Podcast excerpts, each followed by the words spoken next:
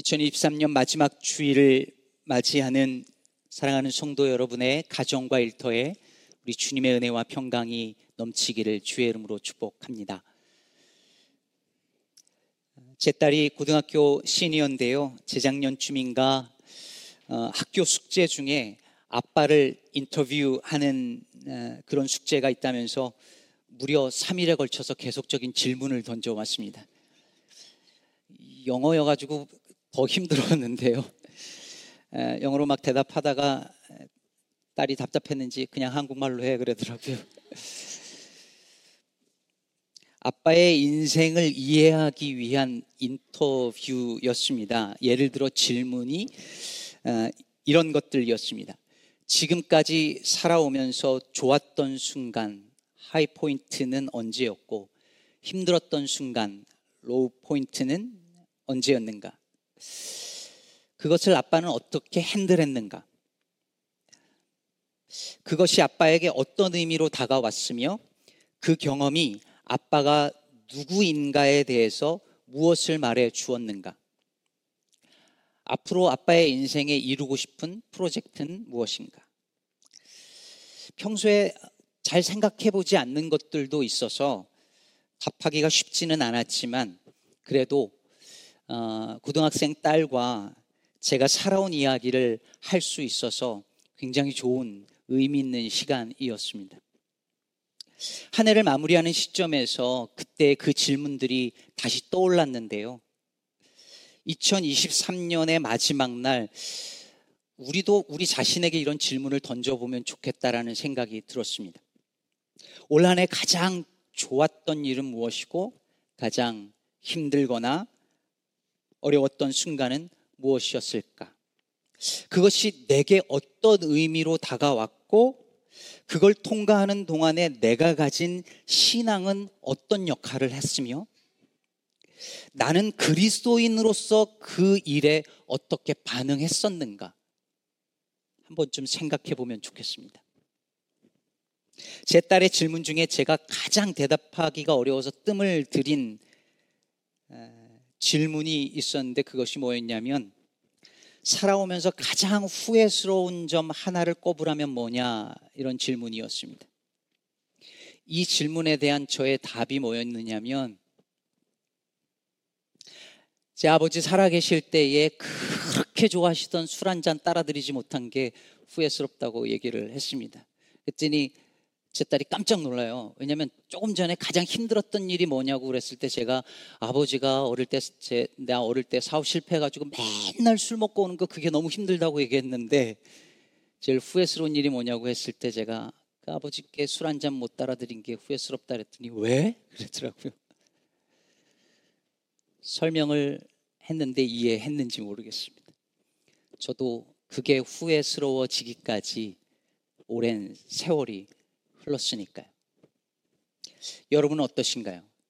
여러분의 인생에서 가장 후회스러운 거 하나를 꼽으라면 무엇을 꼽으시겠습니까? 이 인간을 만난 것, 뭐 이런 것이실까요? 올해 가장 아쉽고 후회스러운 점은 무엇이었나요? 올해 가장 잘했다 싶은 점은 무엇이고 가장 후회스러운 점은 무엇입니까? 저는 후회하는 일이 꼭 나쁘다고만은 생각하지 않습니다.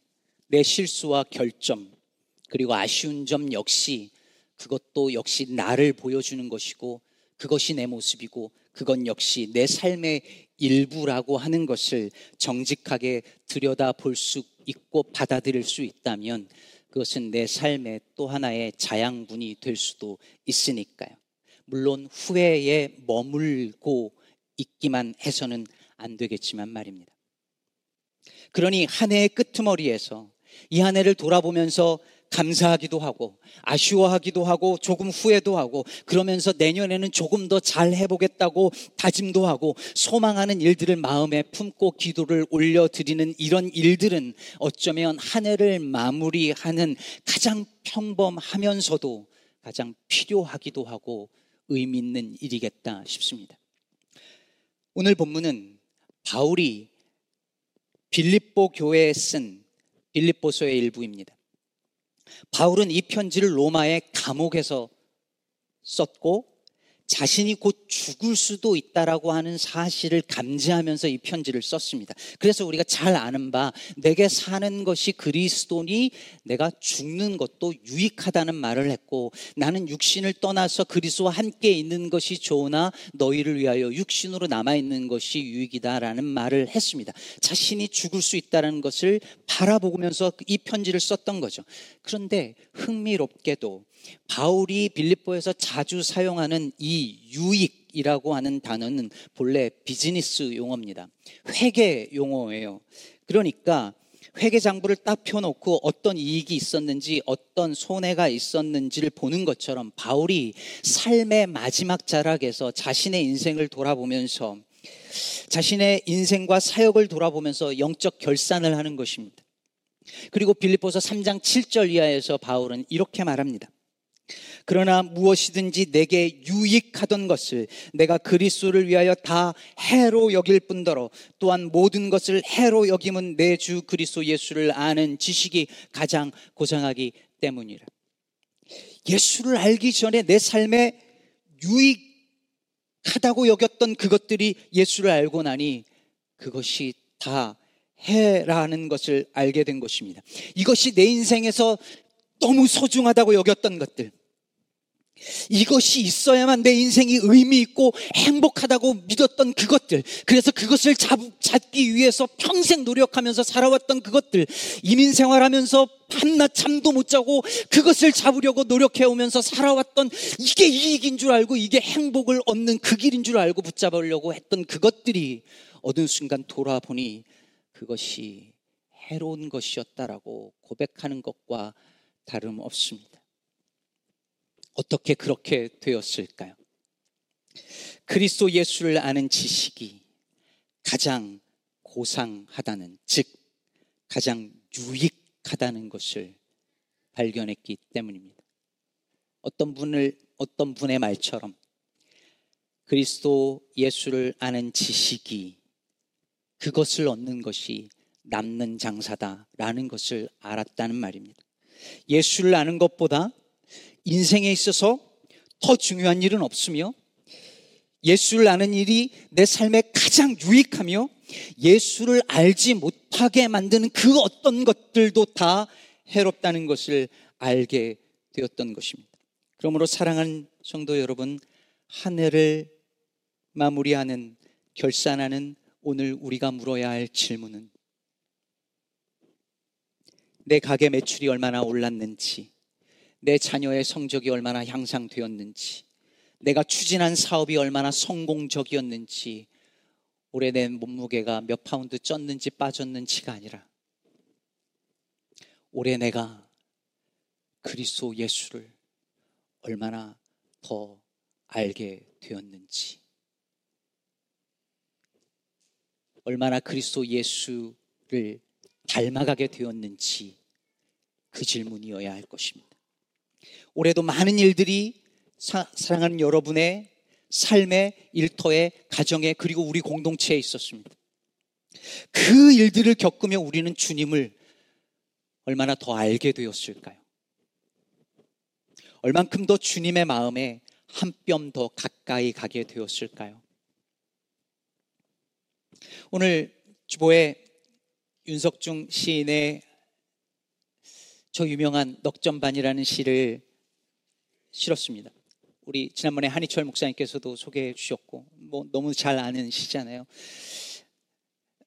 시계가 별로 없던 시절에 엄마가 아이에게 몇 시인지 좀 알아보라고 심부름을 시킵니다. 가가지고 영광님한테 몇 시냐고 물었더니 음, 넉점 반이다 이렇게 얘기를 해주죠.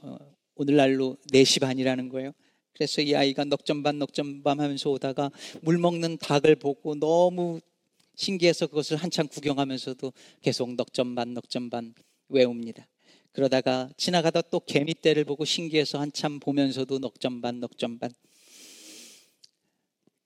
잠자리 날아다는 걸 그냥 보고 있을 수 없죠. 우리 어릴 때 막 쫓아갔던 것처럼 하면서도 또 넉점 반 넉점 반 분꽃 따서 입에 물고 니나니 자꾸 제 입에서 니나노가 나오는데 니나니 나니노 노래 난이나 예, 노래를 하다가 해가 지는 줄도 모르고 그냥 저녁 때가 돼서 해가 꼴딱 넘어간 다음에 집에 와가서 해맑은 얼굴로 엄마에게 말하는 거예요. 엄마 시방 넉점 반이래. 어찌 보면 이 아이는 이것저것에 한눈 파느라 시간을 다 허비해 버린 것처럼 보입니다. 하지만 적어도 이 아이는 그 넉점 반의 시간만큼은 오롯이 건져냈습니다. 누구보다 그 넉점반의 순간을 아름답고 풍요롭게 누렸습니다. 얼마만큼의 시간을 써서 얼마만큼의 많은 일을 해서 얼마만큼의 성과를 거두었는지가 가장 중요한 이 효율 만능의 시대를 우리가 살고 있는데 그런 시대 속에서 그리스도인에게 정말 중요한 것은 단 한순간이라도 그 시간 속에서 그 일을 통해서 그 순간에 다가오시는 주님을 만나고 그 주님을 얼만큼 알게 되었느냐라고 하는 것입니다. 한 해 동안 여러분이 계획하고 이루고자 했던 바랬던 것들이 다 이루어지지 않아도 괜찮습니다. 열심히 노력했는데 실패했어도 아프고 괴로웠어도 내가 원한 만큼 이루어지지 않았어도 아프지만 괜찮습니다. 그 모든 일을 통해서 하나님을 더 알 수 있다면 괜찮습니다. 괜찮은 정도가 아니라 바울의 말에 의하면 유익입니다. 세상 즐거움 다 버리고 세상 자랑 다 버리는 일이 있다 하더라도 유익입니다. 그러므로 올 한 해 저와 여러분의 삶에 서 일어난 일들과 우리가 행한 모든 일들이 그것이 성공이든 실패든 간에 어떤 일이라도 그리스도 예수를 아는 지식을 위해 쓰이는 은혜가 저와 여러분에게 있기를 간절히 바랍니다. 네, 여러분 여기서 그리스도를 안다고 말할 때 그 안다는 말의 뜻이 무엇일까요? 당연히 머릿속에 지식으로 아는 것은 아니죠. 신학을 공부하고 성경을 공부하고 교회 생활 수십 년 한다고 알게 된 그런 지식을 말하는 것이 아닙니다. 오늘 본문 10절에 보면 내가 그리스도와 그 부활의 권능과 그 고난에 참여함을 알고자 하여 그의 죽으심을 본받아라고 말합니다. 그러니까 그리스도를 안다는 것은 뭐냐면 그 그리스도의 부활의 능력과 고난에 참여하는 것입니다. 그분과 함께 죽고 그분과 함께 사는 것이 그리스도를 아는 것입니다. 그리스도를 닮는 것이고 그리스도와 함께 연합하는 것입니다. 그것이 그리스도를 안다는 말입니다. 그런데 놀라운 게 뭐냐면 저 위대한 사도 바울이 뭐라고 말하냐면 아직 알지 못한다는 것입니다. 아직 그리스도의 부활의 그 권능과 그 고난에 온전히 참여하지 못했다는 것이죠. 그것을 바울은 12절에서 이렇게 표현합니다. 내가 이미 얻었다 함도 아니요 온전히 이루었다 함도 아니라 오직 내가 그리스도 예수께 잡힌 바 된 그것을 잡으려고 달려가노라. 여러분 놀랍지 않습니까? 그 드라마틱한 그 컨버전, 그 회심 경험이 있고 3층천에 갔다 왔다고 말할 정도의 어마어마한 영적 체험도 하고 그리고 수많은 은사도 가졌는데 아직 아니랍니다. 이미 얻었담도 아니고 온전히 이루었담도 아니랍니다. 신앙생활을요, 10년, 20년만 해도 마치 다 알, 아는 것처럼 굴고 알 거 다 아는 것처럼 굴고 뭘 해도 그저 그려려니 하는 것이 대다수의 교인들의 모습인데 저 위대한 사도는 이제 노년의 죽음을 앞둔 이 사도는 아직 아니라고 말하면서 아직 저기 저것을 잡으려고 나는 달려간다. 그렇게 말하고 있습니다. 바울이 그토록 이 죽음을 앞둔 노 사도가 이 순간에서조차 그토록 잡고 싶어 하고 이루려 했던 그것은 무엇이었을까요? 작년 새벽 예배 땐가 어, 얘기했던 것 같은데 2014년에 한국에서 방영했던 미생이라는 드라마를 기억하는 분들 많이 있으실 것입니다. 저도 꽤 인상 깊게 보았습니다. 프로 바둑 기사가 되는데 실패했던 장그래라는 어, 이름의 한 청년이 한 회사에 취직을 어, 하게 되죠. 비정규직 사원으로 취직을 하게 되면서 일어나는 이야기입니다. 근데 이 제목이 미생이잖아요. 근데 이게 바둑 용어인데 제가 바둑을 잘 모릅니다. 근데 이 미생이라는 말이 바둑을 둘 때에 집이나 대마가 아직 완전히 살아있지 못한 상태 혹은 그런 돌을 가리키는 말이랍니다. 그렇다고 완전히 죽은 돌, 즉 사석은 아니지만 아직 완전히 살아있는 돌, 즉 완생은 아닌 상태인 거죠. 그래서 신입사원 장그래에게 오과장이 이렇게 말합니다. 우리는 다, 우리는 아직 다 미생이야. 버텨라. 버틴다는 건 어떻게든 완생으로 나아간다는 거니까. 그러니까 이 작품은 인생이라는 바둑판에서 아직 미생으로 존재하지만 완생으로 나아가려고 몸부림치는 그 현대인들의 모습을 그린 그런 작품이라는 거죠. 그런데 제가 이 드라마를 계속 보면서 떠올렸던 질문이 아직까지도 제 마음속에 있어요. 미생이라는 제목이 보여주는 바 이 작품은 완생을 전제로 하고 있는 것인데 저들이 생각하는 완생은 어떤 모습일까? 아직 인생이 미생이라면 사람들이 기대하며 바라는 그 완생은 어떤 모습일까? 여러분은 어떠신가요? 지난 한 해 동안 혹은 지금까지 살아오면서 이루고 싶어 하는 그 완성된 형태의 내 삶의 모습은 어떤 것이신가요? 무엇을 이루고자 살아왔고 살아가고 계신가요?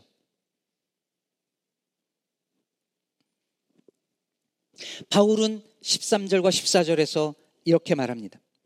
형제들아 나는 아직 내가 잡은 줄로 여기지 아니하고 오직 한 일, 즉 뒤에 있는 것은 잊어버리고 앞에 있는 것을 잡으려고 표대를 향하여 그리스도 예수 안에서 하나님이 위에서 부르신 부름의 상을 위하여 달려가노라.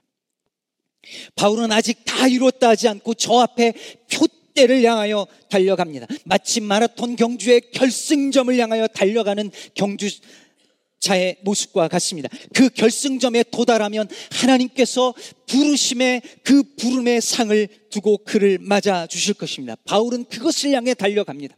한 해 동안 뭔가 성공을 위하여 성취를 위하여 열심히 달려가며 내가 뭘 기대하고 살아가는지도 알지 못한 채 그저 열심히 살아가고 있는 것이 현대인의 모습이지만 바울은 그 목표가 아니라 하나님께서 부르신 그 부름의 상을 향하여서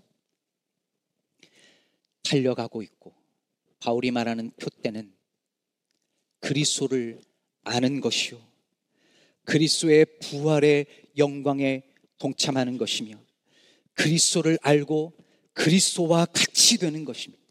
그것이 그리스도인의 완생의 모습이요 그리스도인이 품어야 할 삶의 목표입니다. 오늘 말씀 10절 후반부를 다시 보면 바울이 그의 죽으심을 본받아 이렇게 말하는데요. 여기서 본받아라는 이 단어는 헬라어로 쉼모로피조마이라고 하는데요. 이게 무슨 뜻이냐면 같은 모양이 되다 이런 뜻이랍니다.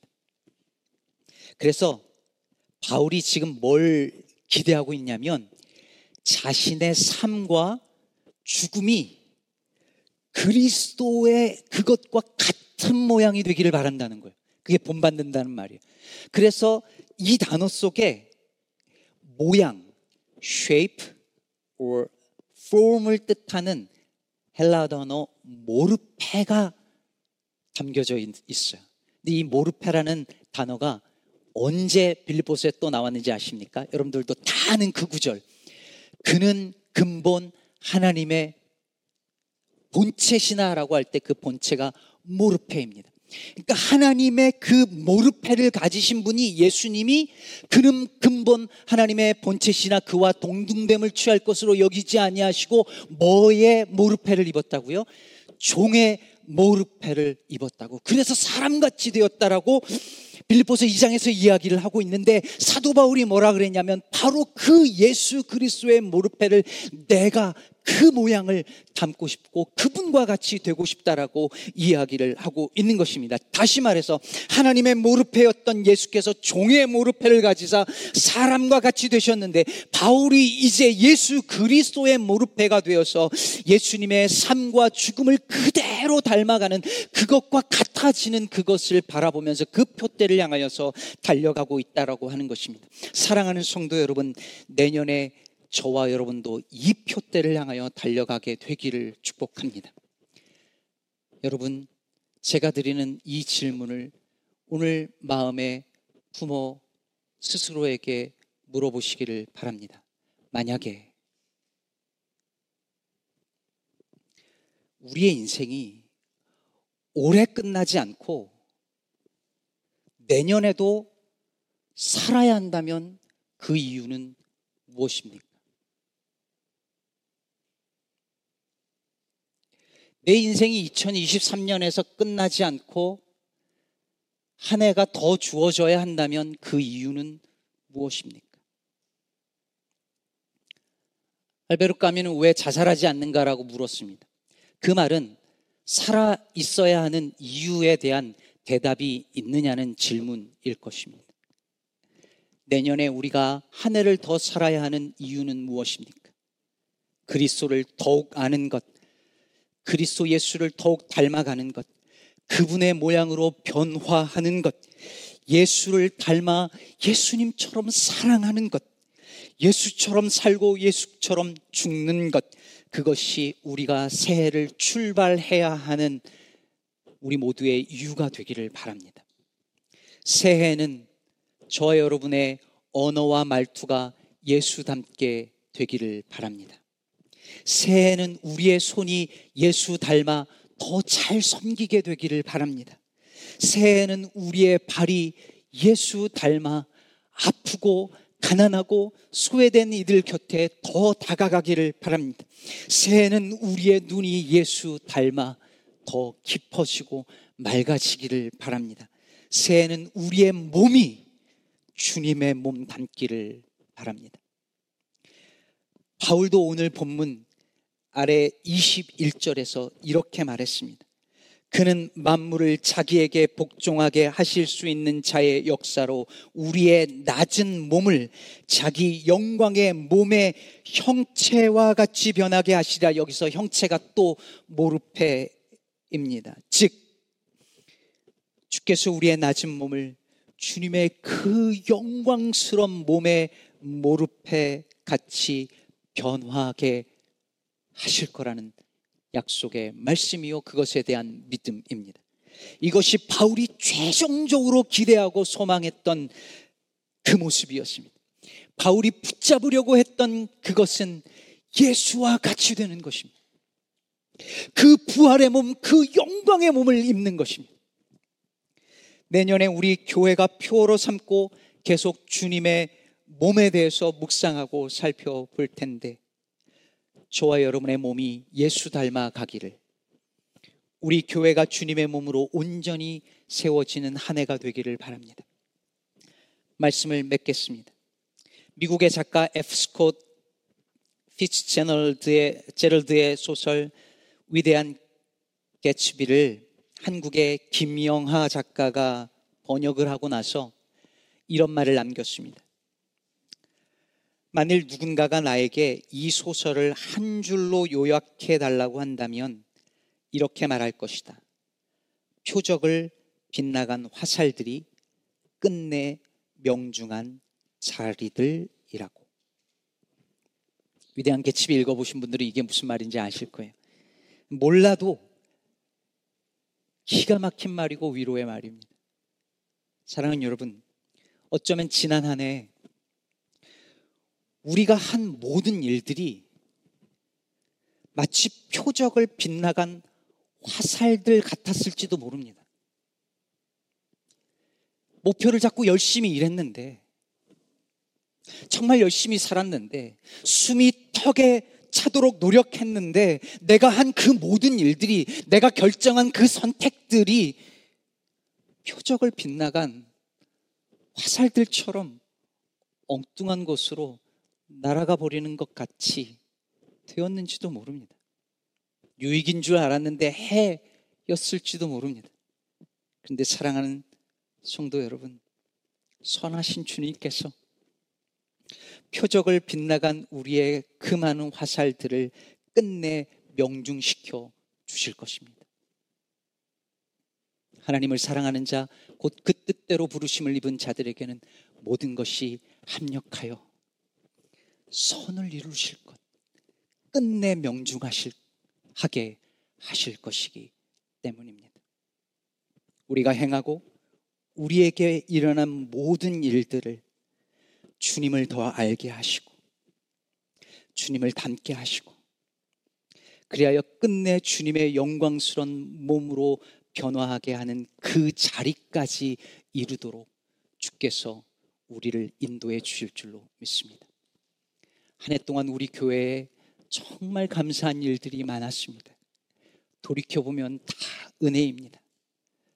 그러나 돌이켜보면 또 부족하고 죄송하고 아쉬운 점, 개인적으로 또 목사로서, 가정의 아빠로서 남편으로서 아쉽고 부족하고 못난 부분들도 너무 많았습니다.